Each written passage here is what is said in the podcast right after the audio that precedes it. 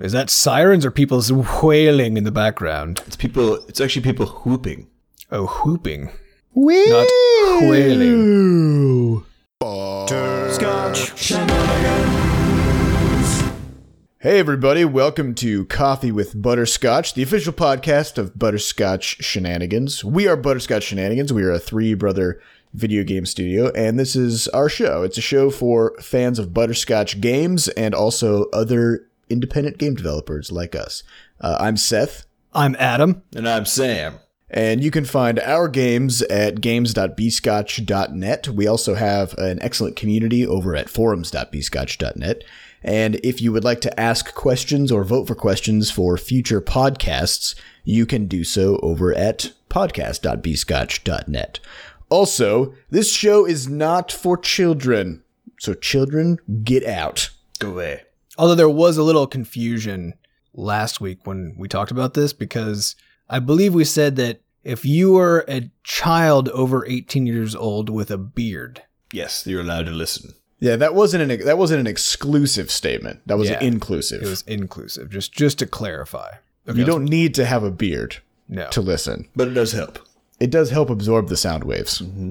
Uh, so what happened this past week, gents, gentlemans? Oh, mans. So many things, so many fans have had. Well, let's let's uh, maybe we should start with just personal life stuff. Sam, I think Sam has the biggest piece of news. Sam, So, I have had a tube sticking out of my chest that reached into my heart for the past, jeez, three two- months, four Two, months, three months? Yeah, it's been a seven while. months. since August. That's annoying. Um, yeah, so since August. As as annoying things go, that would be one of them. So uh, that was a a tricatheter port. Uh, basically, it was three nozzles that stuck out above uh, or right below my collarbone, and had a pipe that was sort of tunneled into my neck, into my jugular, and then the the pipe itself ended up basically in the heart. Uh, the point of that, of course, is to deliver delicious dark magic cancer medicine, um, as well as that new shiny immune system I got. So one of the biggest sort of ends of treatment things is that you get to get your port taken out because you don't need it anymore. So on Monday, showed up at the hospital around nine, uh, chatted with a fine, fine young gentleman who then proceeded to stab me in the chest repeatedly uh, and take out this pipe that was in my chest. It was very gross. I tweeted a picture of it. There's chest meat on it. There's some of me, some of me was left on it. So uh, Some of your If you want to get real intimate with Sam, yeah, then look at that picture. you have seen inside my chest. Just gross. I, I kind of imagine that it looked like you know that scene in The Matrix when he pulls the thing out of his throat. yes, You know, I imagine it was like that, only out of your aorta. Pretty much. So Oh, when he wakes up in the in the yeah, in the vat of gross amniotic dead, fluid dead man sac. fluid. yeah, It's pretty much what happened, except there's an Indian doctor in the room, and he's holding it with a little caliper things. And so when you when they took your port out, then you got flushed down a tube and flew naked down a sewer pipe. And Yeah, it was quite the adventure, actually. Uh, I haven't been able to leap across anything yet in any sort of you know magnificent fashion. well, obviously you just don't believe hard enough yet. yeah. I'm assuming the powers come later. So just be we'll see. yourself. Speaking of which, did you know that that whole Matrix uh, using humans as batteries thing wasn't actually the original intention of the thing? What do you mean? They did that because they thought audiences would be too dumb to understand what they what the actual premise was, which was that they were using humans' brains for processing power. Oh, That makes a lot more sense. Which makes so much more sense. But instead they're like, no, we're gonna go with this battery thing because people I remember they even like I'm pretty sure they even like just had Morpheus show you a battery on the in the movie, right? He's like, here's a Duracell. He's like, this is this is in case you're too dumb, this is what I'm this is what I'm talking about. Right. here." Actually, I don't know if that does make sense because according to Moore's law, sometime by about 2040, the average desktop computer will have more computing power than the human brain. so, uh, Well, here, let, me, let me let me ask you two questions, Seth. yeah. Mm. if you're going to ask me to quantify You're that, about to get science. That was the first question, which was how the hell much processing power does a human brain have? We have no idea because it's not. well, it has about as much as what a desktop computer will have in 24 so, it's, uh, okay, that makes sense. what yeah. I've clearly been lawyered Yep. I will. I'll, So, I'll just uh, accept that argument for for what in- it is. In other news, we are going to be riding a train Mm-hmm. To Jamtown. to GDC. Every year we go to GDC, and by every year I mean we've done it twice. But for two years, that's, that's We're that's going to pretty be doing it a third time, making it a pattern.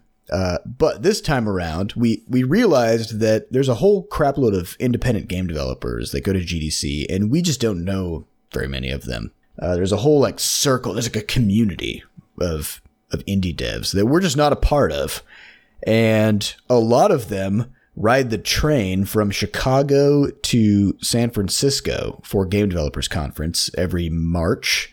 And it's a 53 hour trip, and you also make a game while riding the train. So you have 53 hours to make a game. As as you guys know, we can do that.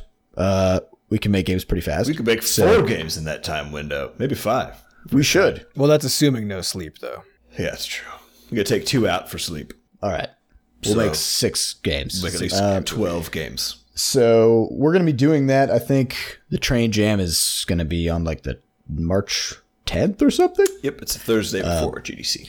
Yeah. So I've never ridden a train across the Rocky Mountains. That's gonna be freaking rad. Does it go across the mountains or does it go through?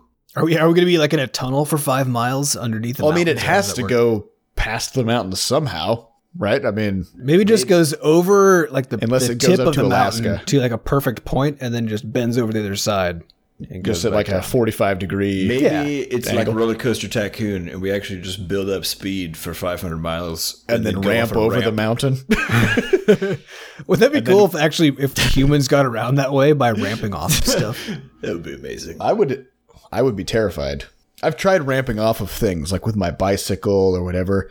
Uh, so far, every time it's ended up with me just on my stomach sliding and you know grinding my chest off with gravel. And. Well, yeah, but, but just think though, if like in the same way that engineers design bridges and have like learned how to make a bridge that spans a chasm, you know, safely and can carry infinite poundage across it and so on. If you applied, you know, engineer brains to just to this ramping problem. yeah, to using ramps as a way to just move around, then presumably we'd have just ramps everywhere that worked perfectly fine every time you used them. What about like a busy intersection? That would be one of the most amazing things so- to witness. Right, you have so like on coming if it's an intersection where you have on one side they had to design the ramp so that you go like ten feet higher than the other side. Exactly. side. It- yeah, it'd be like watching shit. I don't know. I don't know anything in the world that that would be like. I was trying to draw an analogy and I don't have one. Drawing a blank. That'd Yeah. be cool though. I'd be down with that. Maybe when maybe when Uber brings uh, their fleet of self-driving Teslas into Yeah. the world in five years. Yeah, because you'd have Uh, to like there'd have to be some calculation probably about your speed and weight to make Uber pull that thing ramps. Yeah, well, I mean, That's what they call humans can barely go 30 miles an hour without, you know, having to send a goddamn text message and then smash into a light pole. So. Yeah, uh, I think we need robots to drive our machines at that point. and because robots can probably text and drive without any trouble Probably. Yeah. at all. And they have 360 degree vision. They have infrared night vision. They can talk to other cars. I mean, at least by crazy. 2040, we know they'll be able to text and drive at the same time. well, no, actually that's true, right? Because by 2040 they still won't be able to because then they'll be just as smart as people, and people Right. can't text and drive. Right. So we have Yeah. to wait until post 2040 to create our Ramptopia. So I guess, but that's only 2040 plus six months because then they'll be twice as smart as people. That's true. The solution in a, in a car to make it text and drive, if it's not as smart as a person, is just give it two brains. One brain for texting, one for Oh. driving. Yeah. Yeah, Problem that is some solved. that is some outside the box thinking right there. That's right. It's uh, it's called dual core processing. It's this new thing. Yeah, I've never heard of that. and then uh, in Crashlands news this week, Yeah, all all bosses are done. Like done, just- done, Done in the game, fightable, beatable, killable. done to the max. They do need some, the fights themselves probably need some balance passing. They need some tweaking, or do they? Maybe some of them are basically impossible, Yeah. which makes them super challenging boss fights, which is what people. The only boss fights that are required to play the game or to, to get through the story of the game are the Hugo boss fights, which means that all, the other ones could be nearly impossible. They could be as crazy as we want them to be. Yeah. Yeah, And then And you we could be one of the select few who manages to beat those without any trouble, because there will be some of you, undoubtedly. There Oh, always yeah. are. And the boss fights have revealed some interesting issues with some of the so every every creature that you encounter in the wilderness is tameable, and some of the creatures, their attacks are sort of they're designed to fight small things like you and other creatures, and so some of them. Uh, one in particular is this flappy red creature called the Vomma, and it shoots at this barrage of exploding tadpoles out of its mouth. And n- under normal circumstances, like if you're fighting a Vomma, only one of those will ever hit you. Maybe, Maybe two. maybe two, but it shoots out like five at a time. But when it's fighting a boss, all five will hit the boss because the boss is big, and uh, so I mean it does kind of depend on the boss. But but my God, that creature just decimates bosses. so now we have to try to figure out how do we bounce around that. Uh, I simply don't know. Or if we do, The Vomma is the go-to boss slayer. yeah. It's the boss murderer. We may just actually have to redesign boss fights so that they so that now the expectation is that you will be fighting them with a Vomma. Even the ones where you can't get a Vomma. Yeah. But there's also there's other stuff we could do. For example, Vommas could deal a certain type of damage, which most bosses are resistant to, hypothetically. Like Tadpole tadpole, damage. tadpole damage. Tadpole. it's, a, it's a style of damage. There's magic damage, poison damage, tadpole damage. Mm-hmm. So, A tadpole resist is just not high enough for this. Nope. Can't handle it. And uh, so Adam and Sam have been working on. They finished the bog story, Correct. right? So Long story is done. talk about that because I don't know. I don't know shit about it. Well, it. 'cause Sam, yeah, been why don't you thing. talk about the bog story and then I'll talk about the tundra story. Yeah. So, well, the we we divide the work in each of these zones for a story into what we call the main line and then the sidelines. And so, a main line is is as you would suspect the thing that kind of drives the player for for progression purposes. So that gives you new tools, uh, you know, access to new stations, and it's kind of like a uh, progress gating system for us. Well, and it's the thing that you would do, like it's the thing that you have to do to get from the beginning of the game to the end of the game. Right, and it always involves at some point fighting Hewgodooko. Um, there's a big, you know, It's basically pain the story that revolves around Hugo. Right. And all of the other sidelines, so that's that's the main thing. And the, the way we divided up the work on that is that I did a first sort of uh, mechanical and writing pass on the whole story from the savannah, the bog, and the tundra. And then Adam came back on the back end and sort of rewrote and re-engineered it to be better in the bog and is now working on the tundra. Um, and that involves a lot of sort of fleshing out of some vague concepts that were put in there or just totally new stuff. So uh, with his pass through, it's been hilarious because I haven't gotten to experience. I didn't. I didn't get to experience in the savannah uh, being surprised by a story because I wrote all of them. And so going through the bog was super fun actually because Adam rewrote a lot of stuff and there were just a lot of very funny moments and things that I actually got to giggle about, which was fun. Um, so I just finished the Adam finished the sort of redo of the bog story uh, a couple days before and started working on the Tundra mainline, and then I came in and f- did all the sideline uh, fleshing out, which he'll probably come back and do a second pass on. Yeah. So then I'll get to be surprised again and then re-engineer that stuff. And I'm the envy of the whole town because I haven't seen any of this shit, and then I get to be surprised by all of it when I play. Yeah, so I want to. So- I will spin a little. I want to tell one of the little stories. It's very Do simple it. one. There's no. There's no like big spoilers or anything here, but this is one of my favorite uh, sort of random stories that ended up coming out of this, and that is that Grand Mammy, who is the sort of leader of the Tendraam people who come from the savannah, and she's a big uh, sort of a core, you know, mover of story stuff in the savannah. But when you get to the bog, uh, one of the bog people, the Brubus, sort of steps forward as you know the torchbearer on that stuff. And so you do a few side quests for Grand Mammy, and at one point uh, it comes out that Grand Mammy basically loves fishing.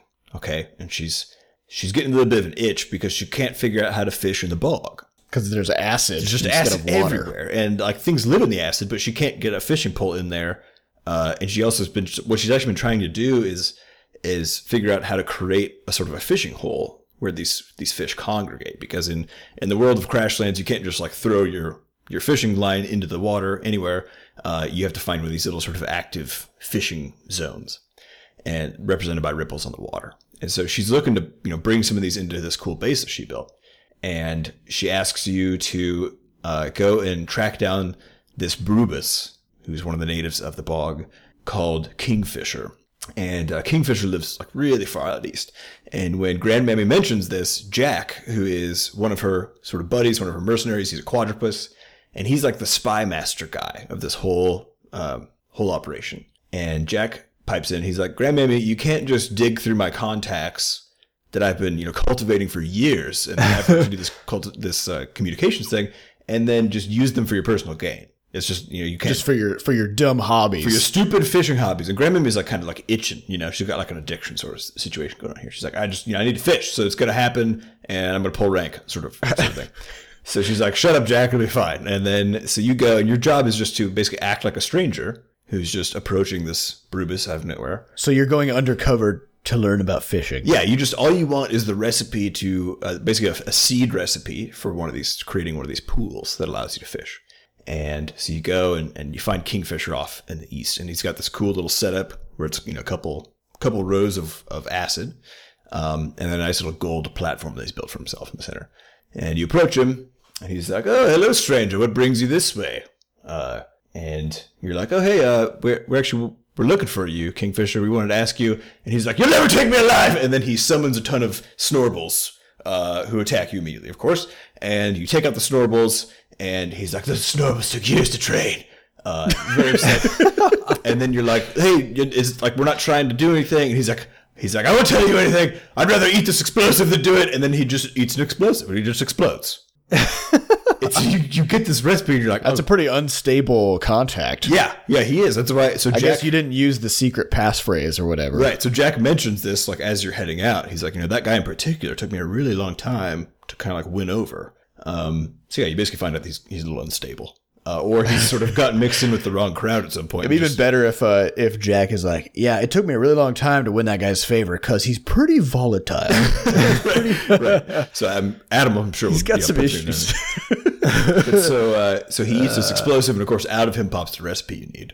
Uh, you take Oh, nice. You take it back conveniently. he just had it in his body. Have it in his body. So you take it back to uh, Grandmammy, and Grandmammy, of course, is, is pumped. But you explain to her, and Jack is nearby, what happened, uh, which is that this guy ingested an explosive because he thought you were clearly some part of something nefarious that's out to get him. Uh, and then Jack and Grandmammy kind of have this this hilarious uh, battling out where little scolding. little scolding, yeah, little scolding. But she ends up being like, "Well, you know, it'd be a shame not to use it right now, uh, like like right now." I mean, then he would have died in vain. Yeah. So, I don't, he's like, "Are you kidding me?" So yeah, that's one of the that's one of the side stories. There's Nice. there's a ton of them, and it, we actually looked at the uh, the number of sort of quest nodes in the savannah is about 103 sort of little quest chunks, and in the bog it ended up rounding out at about 147, I think.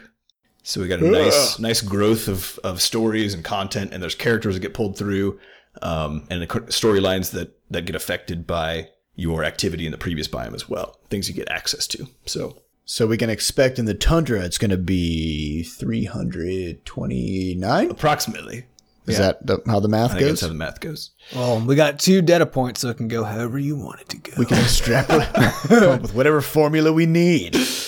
Yeah, so I think I, I'll be aiming for just uh, I think 140. It seemed like a good amount for the amount of content there, and the uh, the tundra has slightly more stuff in it than the bog does, as we discussed last week. So True. um, True. We'll aim for for a little over that for that place. So I mean that that means that at the end of the day, there's going to be over 400 probably you know little quest nodes, which is nuts. So That's a lot. we've made a monster, as it turns out. We have indeed. I do remember when uh, when original World of Warcraft came out, they were talking about how the game had such an insane number of quests in it. I believe it had about 900 something. Oh, really? So- Is that right? But that was a game that took seven years to make with a team of a rather large team. So A team pushing of a it. rather we'll, large we'll get team. there one day. so cool. Well, do you guys want to hit some questions, or is there any other uh, Crashland stuff we got? Is there any other? I feel like there was something else we were going to talk about. We could talk about our poster. Oh yeah, idea. the poster. Do we want to talk about it? Really, we should talk about it. I don't know. Do we want to spoil it? No, don't spoil it. There's a poster. We'll There's going to be a say that. poster, guys. We don't know anything about it yet, so I'm just going to say that there's there's going to be another poster. Well, we We, actually know do know a lot about want it, but we're not be going to tell anybody. Yeah. Yeah, but yeah, it's basically we have we have envisioned the launch day uh, or the the announcement day poster. Yes. Um, the one that will have the actual date when the game is coming out on it and all that good stuff, which we don't know yet, so don't even ask. But that that's the we know what it's going to look like when we do know. So for those of you guys who keep asking us when it's going to come out, pretty soon you're going to have a sweet poster to look at. And to that's know. that's how right, and that's how we're going to announcement. So unless you see a date on a poster that is really epic as fucking awesome, then then that's not right. then that's not right. All right, we've said too much. Move on. Go, go. All right. Uh, questions. So these questions are submitted by people in Bscotch ID, and it is through podcast.bscotch.net. So if you want to get your questions into our mouths and ears, then head over to podcast.bscotch.net and put your stuff in there. Technically, you'd get your questions in our ears and you'd get your answers in our mouths. I just want to point that out. well, And then you're going to put your stuff in put your podcast.bscotch.net. stuff in there, and it gets in our mouth. Uh, the first question comes from C. Bigsby. In Crashlands, will all quests be linear? Or can quests have multiple paths slash endings? E.g., stab this burglar or help him rob that elderly Tendraam.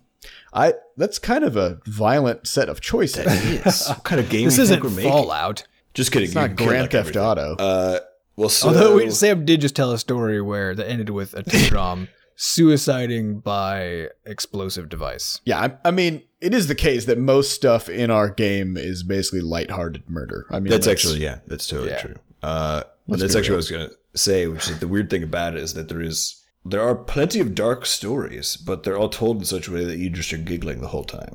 So that's kind of the that's kind of the flavor, the flavor of the story. Uh, but in the question of just are the quests going to be linear, the answer is yes, because What else would they be? Circular. so the weird thing about doing the, the multi-path uh, option is it takes a it takes a lot of extra time, and there's kind of a question of what does it add at the end of the day. Um, you could say that it adds replayability, but it only does if you do it for like the majority of the content in the game.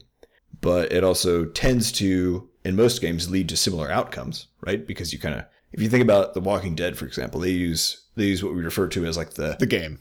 yeah, the game. They they use a sort of a fat python model. So you can think about it like a snake, right? So the snake body goes along in a sort of linear fashion for a little bit, and then if it's eaten recently, then it's a big sort of blowout. But then it all kind of collapses back down onto one point somewhere down the line. And that's usually how how uh, you know these sort of branching or multi-story telling stuff works because the amount of extra content that you have to make sort of it depends on, on the on the type of game of course but for most people like the playing of the game is not necessarily going to be interesting uh, again just because of something like you know being able to stab this guy or or help Well, this let's Yeah. let's talk about this though, because this is something that people often point to as being a like a flaw, as in like, oh yeah, this game has a linear story in it, right? But I have never seen a game that doesn't have a linear story because as a human being, the only way you can experience stories is linearly, right? I mean, you can't experience them in parallel or something. Well, what they really mean is that a game has multiple stories that you get to like, you know, choose your own adventure through. yeah Yeah. And it's but I think it's interesting that people sort of demand that of games and not of other media. Well, I think the, the the question I have about that is that uh, in the case in the case of a game, you know, if if, if I'm being asked, I guess in the case of a book, let's say it's a book, just for this for the sake of taking the game part out, just the question of is it more interesting to have a story that's a linear story or a branching story? Well, but I think though that, that you actually just nailed the difference, right? Which is that the expectation from a game is that it's a thing that you interact with, that you get to influence what happens. So instead of just being a thing you participate in, like like a book, right, where where you're a person being told a story, uh, and certainly in games you can do that, uh, and a lot of games, maybe even most games do. But because games are an interactive medium, probably the reason feels like you Yeah, should be able. well, right, because because you have the illusion of choice constantly. Because you have this all this you have like tactics that you can choose. Do I kill this guy or not? How do I conserve my ammo? There's all these different things that you can do in a typical game where you feel like you're in control, right? And the story is probably the big exception where because it's so, I mean, like, I think about how much time we've put into building the story in Crashlands, and and and to be honest, it's a pretty like there's a lot of stuff in it, right? But it, compared to you know stuff on the scale of like Skyrim, it's tiny, Right. like just minuscule compared to that kind of thing. And even still, it's taken us as a full time job, you know, months to put together. So if now we had to go in and make what is because when you have when you have a non-linear story, what you're really saying is there are a whole bunch of decision points where you can then be told a different story. Yeah, what you want is you want branching, right? Right. Where like I do one thing and X happens, I do another thing and, and Y. you want happens. multiple stories that you get to sort of choose between. And so that means that now we as writers have to take something that's already because it's already really complicated actually just to tell a fairly linear story.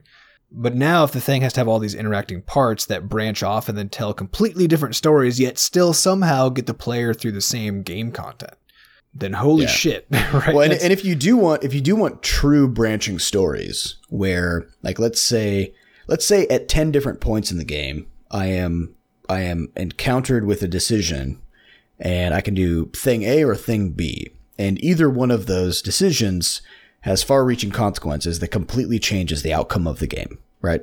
Uh if if the story were only set up so that at 10 different points I had that decision to make, there would be over 1,000 endings Right. right? And I mean, that's only 10 decisions that I've made.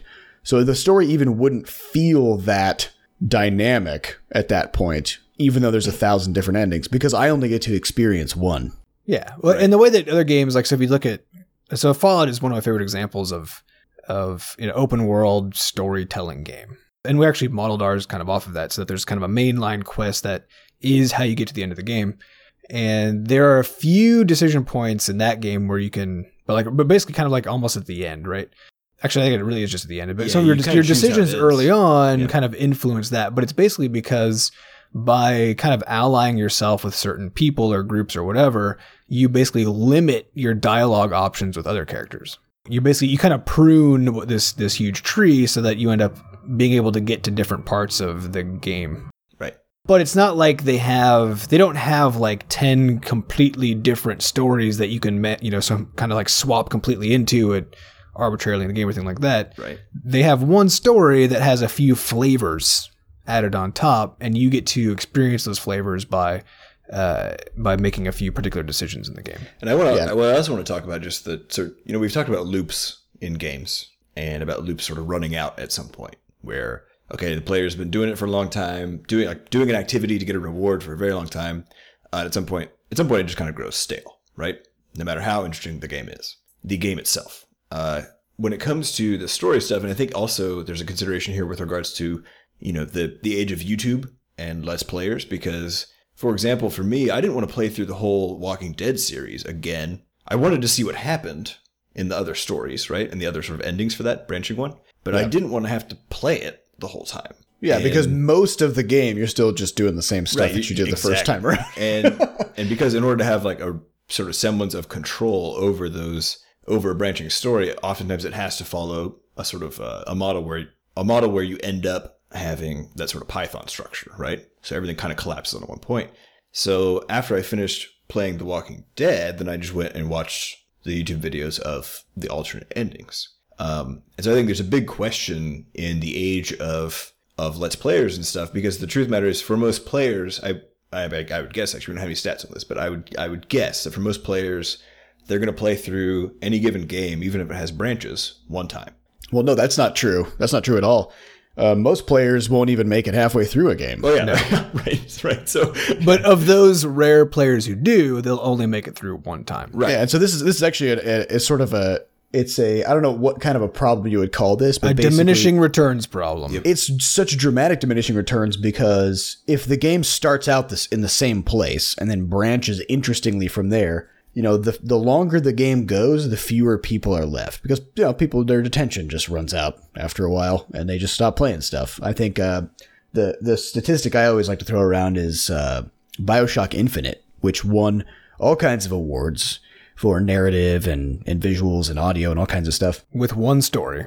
one story it's only 12 hours long and it costs $60 so you're basically paying $5 an hour to play this game right um, most i think it was uh, steam had some statistics about completion rates and only 42% of players made it halfway so for only 42% of players hit the six hour mark in that game So if you're making this really elaborate branching story where like every hour it branches again and again and again and you have a thousand unique endings, you know, by the time most you get of your work is at the very end, and that's also what Exactly. the fewest people experience. So if only like 3% of people even get to the end anyway, and then of those, you know, you have a thousand endings and each of, each of those people who made it only experiences one of those endings. I mean, Right. I think a more, a more God. interesting way to do it would actually be to reverse it. And this is what a lot of MMOs do with the different like starting zones and stuff with your individual race. So you you essentially that's a cooler way to do it as well, in my opinion. right. It's a more I think it's just a more productive and kind of a more flavorful perhaps way to do it because everybody has their stories to share um, in that case.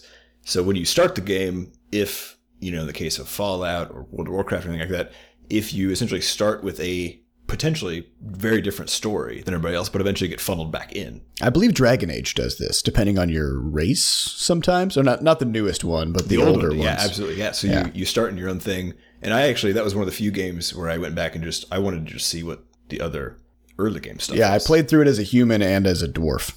right. So, and weirdly, when you start out with a different backstory, I feel like you become more attached to the character as opposed to like, because in, uh, for example, in Skyrim, you're like, I'm a cat man now. And then it just cuts right into the exact same cutscene that Right. you would do when you were human, and you're in the exact same circumstance as if Well, it's just it's purely cosmetic. There's no attachment to yeah.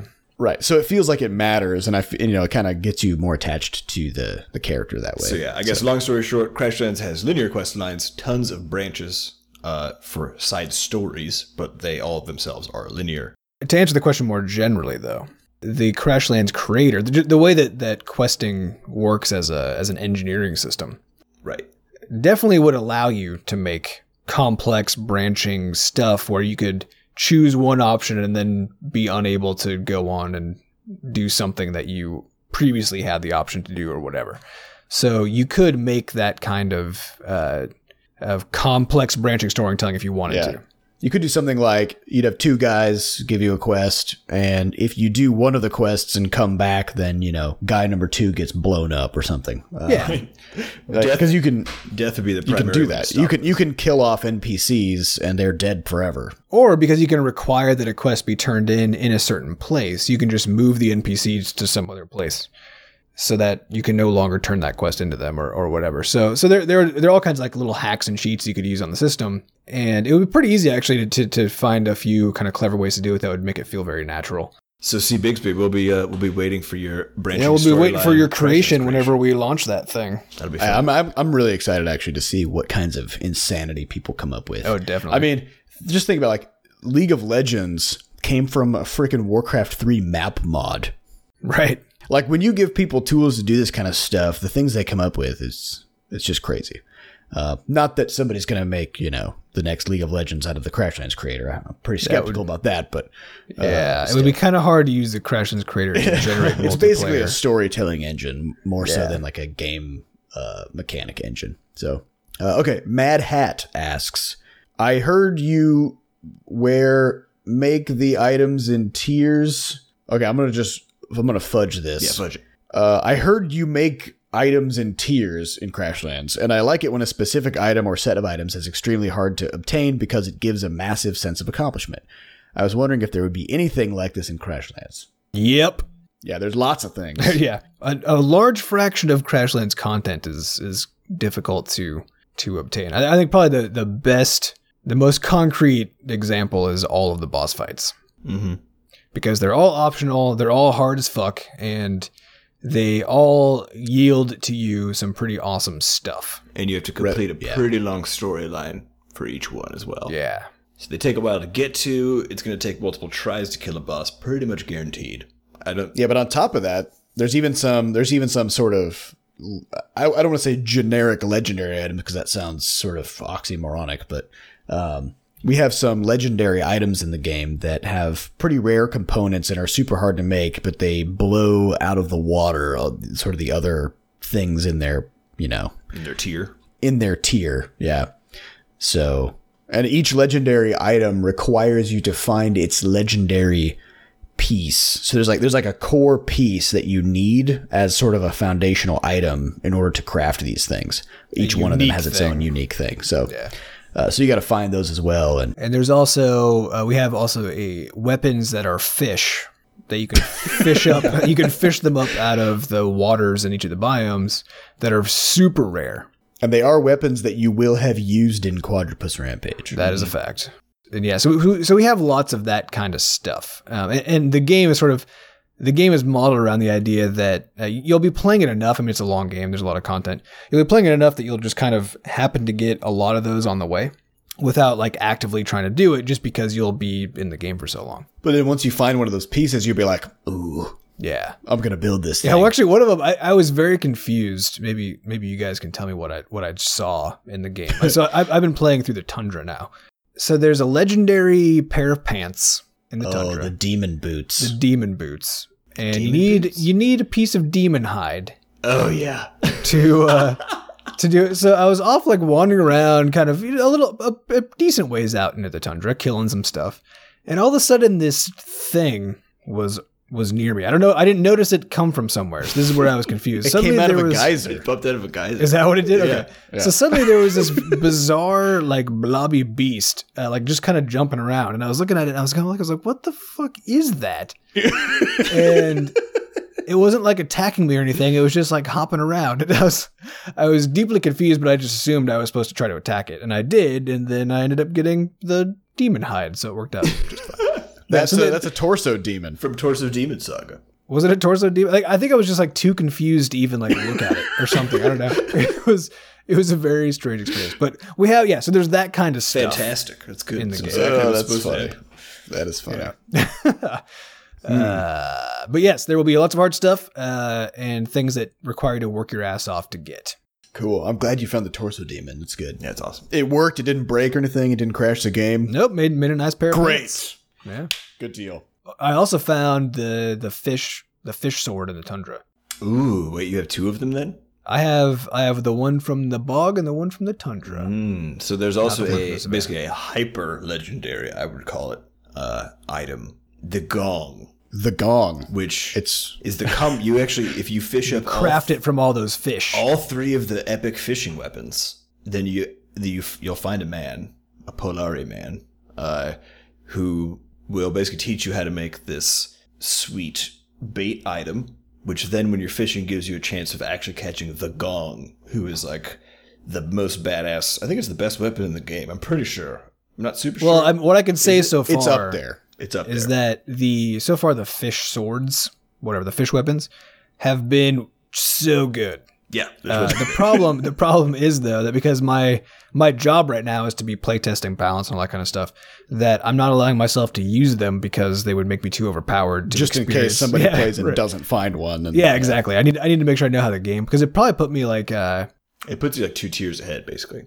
well, but but they're they're sort of they're independent of the biome sort of because they're not tiered at all. So I mean I mean so of course they're like behind the behind the scenes they have a level right, Right. but but they don't fit anywhere in the crafting tier and it's a completely random drop. So it's not it's not like more likely to happen the first time you fish than the last or anything True, like that. true. So you, so you may just find it right off the bat. Yeah, you might find it right off the bat. And if that happens, you're gonna be fucking overpowered like crazy, right? For because I got because I got it towards the end of the of the bog, and I'm almost certain it was better than every bog weapon, Mm, Uh, yes. or at least We might we might need to revisit these a little bit. Wait, Well, it'd, Oh, be, it'd be better than every bog weapon except for the uh, blood root legendary weapon. yeah, there's another legendary, right? oh so, yeah, it's a weapon made of gums. right. like you Yeah, do. Well, yeah, yeah. because on that note, it's been very fun for me playing through because I'm playing through the, again the tundra right now and just finished the bog to because I haven't seen most of the things that are in there or read the descriptions of what they are in the game, which mm-hmm. are we've mentioned before all the crazy lunatic Seth or lunatic things that Seth has written That's, that's my forte. while being like completely out of his mind after 12 hour coding sessions or something. So that's been super amusing. So far, my favorite one is when you were suddenly you you posted one of the tooltips into Discord, and it was for the boreal, which is this little glowing mushroom. and I believe the tooltip says something like, "The boreal uses its uses its glow to lure in its prey at night, and then when the target gets close." It does absolutely nothing because it's a mushroom. yeah. that was a, well. Then to further the boreal, yeah. So the boreal is a tiny glowing mushroom. You can make a potted one, but I presume because of the fact that if you wanted a potted mushroom in the game that glowed, you'd have to have two sprites, where one was glowing and one was not, or something. Yeah. Uh, I assume this is the reason why the, the text for that says, for some reason, when you pot the boreal, it no longer glows. Science, I guess. Description. But anyways, I- I'm really looking forward to seeing people uh, react to all those ridiculous descriptions of things. Yeah, I just decided to tooltip my way out of that one instead of making a new item that glowed. So That was, it worked- laziness abounds. It worked out really well. All right, so next question is from Scotch Stee. He says, or she, I don't know. Uh, Amazon Underground. Your thoughts? Well, Scotch, see, we looked into Okay. this. Yeah, we didn't know what this was. Uh, my thoughts are that it could be awesome, but, But it it probably isn't. really isn't. And there's two reasons why it really isn't. One, for the consumer. Uh, so to give everybody an idea of what Amazon Underground is, Yeah, we should talk about what it is. uh, it is a a app or uh game selection from Amazon, which you as a user would essentially download this app called Amazon Underground for free. Which then, if a game is part of Amazon Underground, you get to play the game for free, even if it's a premium game, and if it has IAP content in it, if it's a free game, uh, then it wouldn't show you ads at all, and you have total access to all of the IAP for free as well. So essentially, it just gives you free games, and the thing itself is free. Okay.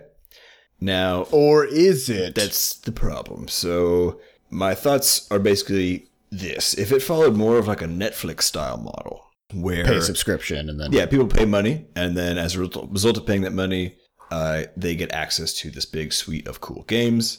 And the developers on the back end get paid based on how much their game gets played, which is Amazon Underground's model.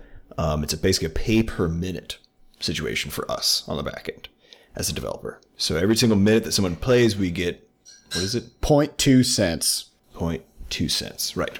The issue, though, uh, is twofold. One is that uh, for players, for anybody who uses the thing, the Amazon app, you got to understand that, that the reason it's free, because you might have noticed that if you're not paying for anything, yeah, the question to always ask is where's the money coming from? right, and Amazon is paying the developers. So the question is, you're not paying Amazon anything, so you're Amazon is getting something of value though from you that they're then using to offset the cost of providing you with these games. So what is that thing? Turns out, uh, we read a bunch of reviews and stuff of Amazon Underground.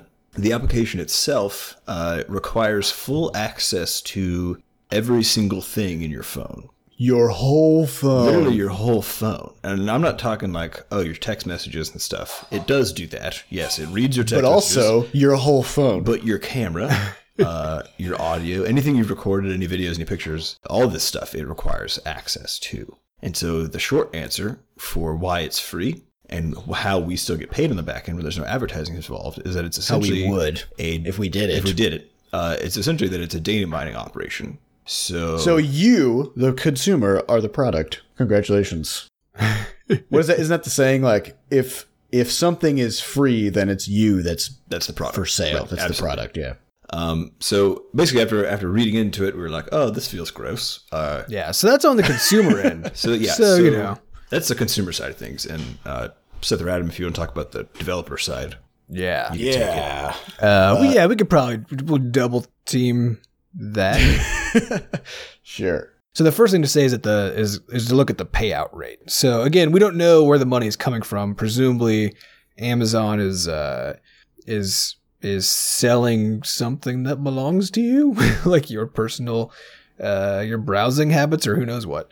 Yeah, we don't know where the Um, money's coming from other than from Amazon. they may so just from be, Amazon. They may just be using it to generate additional revenue from any given person. Yeah, they may. Yeah, right, yeah, you exactly. have They to may have be Amazon just accounts. So Right. So they may look at the games that you like to play and then try to generate, uh, you know, a list of books now that you maybe like because you like those games. I mean, who who knows what it is they're doing on the back.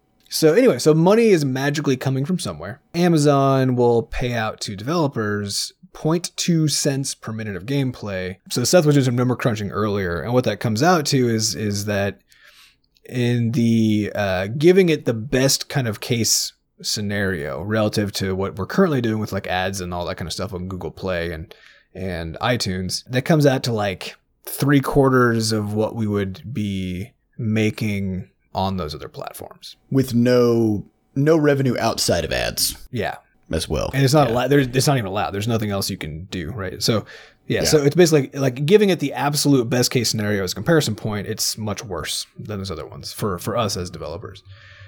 Were there any other issues with it? Um, I think it's mostly just that it's a it's a pretty raw deal uh, because you also want to think about. So we we crunched out the numbers. Like let's say for Crashlands, uh, Yeah, for pay up front games, it's a it's a bad yeah. deal. So like so for Crashlands, five dollars on mobile is what our target uh, price range is, and if somebody were to play through the whole sixty hours of Crashlands, we would get about seven dollars. Minus Amazon's thirty percent cut, so less than less than five dollars, less than the asking price, right? But that's for players who would play all 60 hours. And like we talked about earlier, the vast majority of people who play most games, players don't yeah. but i think the bigger question is how did it come i think it's mostly sort of comes from market saturation but you know how did it come to a point where uh, you will pay 12 15 whatever dollars to go see a movie which lasts for 90 minutes so you'll pay $10 an hour to go see a movie um, but you will not pay more than two cents per five minutes Well, not even to- that. You're going to to ask play a game. somebody, you're going to sell your soul to let somebody else do that on your behalf. Right. Right, right. Um, I think it's it's sort of reaching this insane point because so with with movies you have uh, theaters, you have theater releases where when a movie first comes out, instead of it going you know straight to DVD, straight to Netflix or whatever, where there's not that much money, it goes to the theaters where it's like it's a big production, right? The screen is huge, there's popcorn, blah blah blah, and you'll pay for that because it's a, it's it's a different experience that you can't get at home.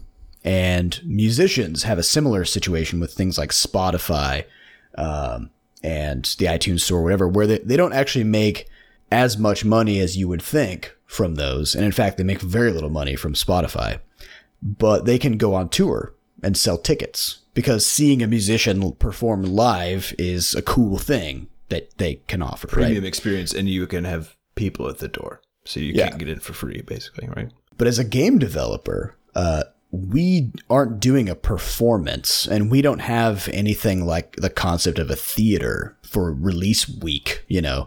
Uh, like what you see is that's all there is. It's the only way we get to make money.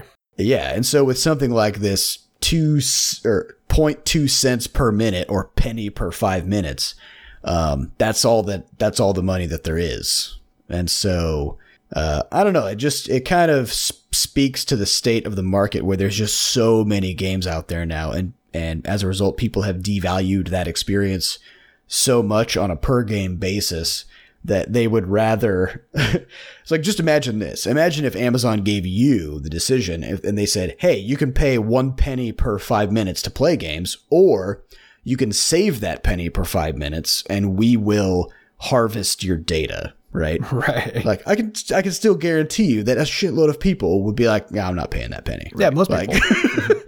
uh, because that's basically what it's coming down to. Like that's actually the decision that you're making as a as a person. It's, it's a little more it's a little more obscured than that, but that's what's happening. yeah. There's an article on the front page of Polygon today about this game called Battle Station Harbinger or Battleship Harbinger. Oh yeah, I read I read that article. Battle Station, I think. Yeah, and this is interesting. So it's a it's a premium app selling for four bucks. Uh, got some sort of attention from iTunes and Google Play, and the developers is basically complaining about how they're They actually, this was, I'm pretty sure I linked to you guys uh, a week ago or so. Uh, that same person posted in one of the subreddits, the gaming subreddits. right. So yes, yeah, Seth mentioned that, Yeah, making the same complaints. and his com- he basically ended up. I mean, he was sort of blaming the market for Or the consumer. the consumer, right? For Yeah. this for the situation, uh, which of course is not exactly the the the thoughtful approach. Um, Well, yeah, because I the mean, market it- is what it is, The market has two sides, right? and both sides are they're just clashing. Right. is all. And the reality is, I mean, you have to, you definitely have to meet people sort of in the middle, essentially. Uh, and you can't really, I mean, you can't expect with one game as an indie studio to turn the face of the market. And I think we've talked about this before, but part of the reason why we're comfortable doing premium with Crashlands is actually because of the fact that we're being on Steam. Well, that's the only reason, If we, weren't, actually. if we weren't doing it, we would have had to go with the really nasty feeling uh, free to play model that we had had dreamed up because um, there's there'd be little hope for it frankly, uh, pulling its weight on mobile. It's alone. just not. It's just not a mobile game. Right. But there's another interesting clause that uh, Adam found in that Amazon Underground thing, which is that your game has to be available also either on Google Play or iTunes. Well, they say a, a some other platform. They don't actually specify, probably for legal reasons, but it has to be on some other platform. Right. And this is interesting because then, as Adam pointed out, you know, uh, you can either pay you know four bucks for this premium game or not pay anything. Oh, so they want to be able to draw a comparison. Yeah, and they essentially end up They want to be able to say, yeah, you could buy this on Google Play, or you could not buy it Yep. on Google Play, right, and we'll just give it to you. Basically, what ends up happening then is that uh, they had a That is sinister, man. Well, they had a clever thing. So they actually they provide a dev calculator on the back end, um, and it just says how much money will I make with Underground, and you plug in sort of like how many minutes people have played in Google Play last couple months, whatever. Um, and then you know it, and then there's the last question, which I thought was phrased so well by them, is this: What percentage of user minutes do you expect to migrate from your Google Play version to your Underground version? And the reality is that you're going to be cannibalizing those minutes Yeah, because we just said earlier that when we crunch the numbers, the the payout rate that we would get from Amazon Underground is significantly lower than what we get from Google Play. Mm-hmm. well, yeah, and especially with a premium game. Yeah. So the point there is that what that last question is asking is what percentage of user minutes do you expect to cannibalize from your other version, which ostensibly is going to be providing also free advertising because Yeah, we so it's know like so they're they're asking you Amazon to specify how much lost revenue you're going to have. right from another place, and I mean their, their goal here is I mean at least they're being f- obvious about it, where they're like we know we're going to cannibalize some of your sales essentially, and they recalculate how much money you'll make from it, but. Yeah, but as you noted though, they're putting it in in terms that make it sound like it's a sensible thing to do. Right. Absolutely. Yeah. How many user minutes are you going to migrate? Um, so Business speed. So that's Yeah. you know that's how we feel about Amazon Underground. I guess it's the sort of thing we're like, Well, it's the same deal with like a humble bundle and that kind of stuff, right? Which which we don't have. Uh, just FYI, we have no intention of being in a humble bundle. At, certainly not within a year after the launch of any particular game. they're And it's the same deal. It's that when you, if, if a player, players have come to expect that indie games, uh, especially on mobile, but indie games in general, will appear on a humble bundle pretty shortly after release. And as a consequence, many players will just patiently sit back and wait. And once they, they can get it for literally or nearly free, then they get it that way. And so they're they're not they're not buying they're not not buying your game because they can't or don't want to. They're doing it because it's worth it. It's worth the few dollars to them just to wait until it's free, right, which is which is fine, but which is fine. be- But that means that on our end, that, that that to us the incentive says, well, don't ever make it that cheap or and don't ever make it free, right? let it be known that it will not be that cheap, basically. Right. And this is this is the same reason that people don't put stuff on Netflix until it's been out for a year. Right. So these whatever. all of these systems are supposed to bolster what's called the long tail for us, which is essentially okay. The game sort of has lived its life, right? If Crashlands out for a year or two years, has goes through you know a few like holiday sales and stuff like that on Steam. Yeah, and by that time, everybody who's willing to spend money on it has done it. Right. And so at that the point, we say, okay, this is now converting from our primary money making tool to maybe just a good driver of of you know new fans who may be interested in something else. Yeah, because there can be some additional value besides just the The money. the money.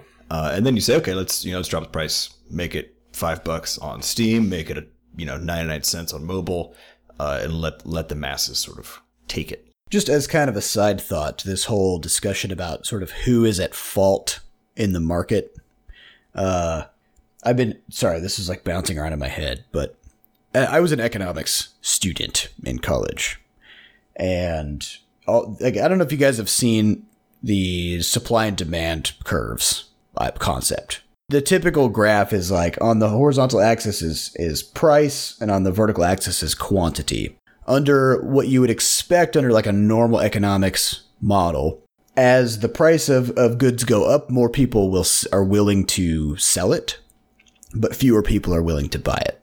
Right? Mm-hmm. In a weird way, in the games market, the supply is outpacing demand so unbelievably fast that there's virtually like the the intersection point is at zero, right? Like the like the price of zero.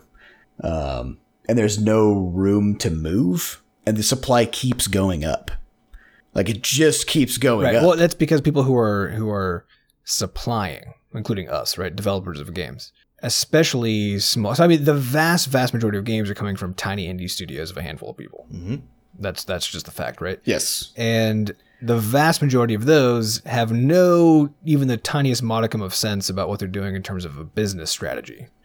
Yep. And so they just make a game and put it out, and that's it. And and th- this is why they all fail, or they almost all fail. Economics only makes sense as a, like if you look at all these curves and everything else.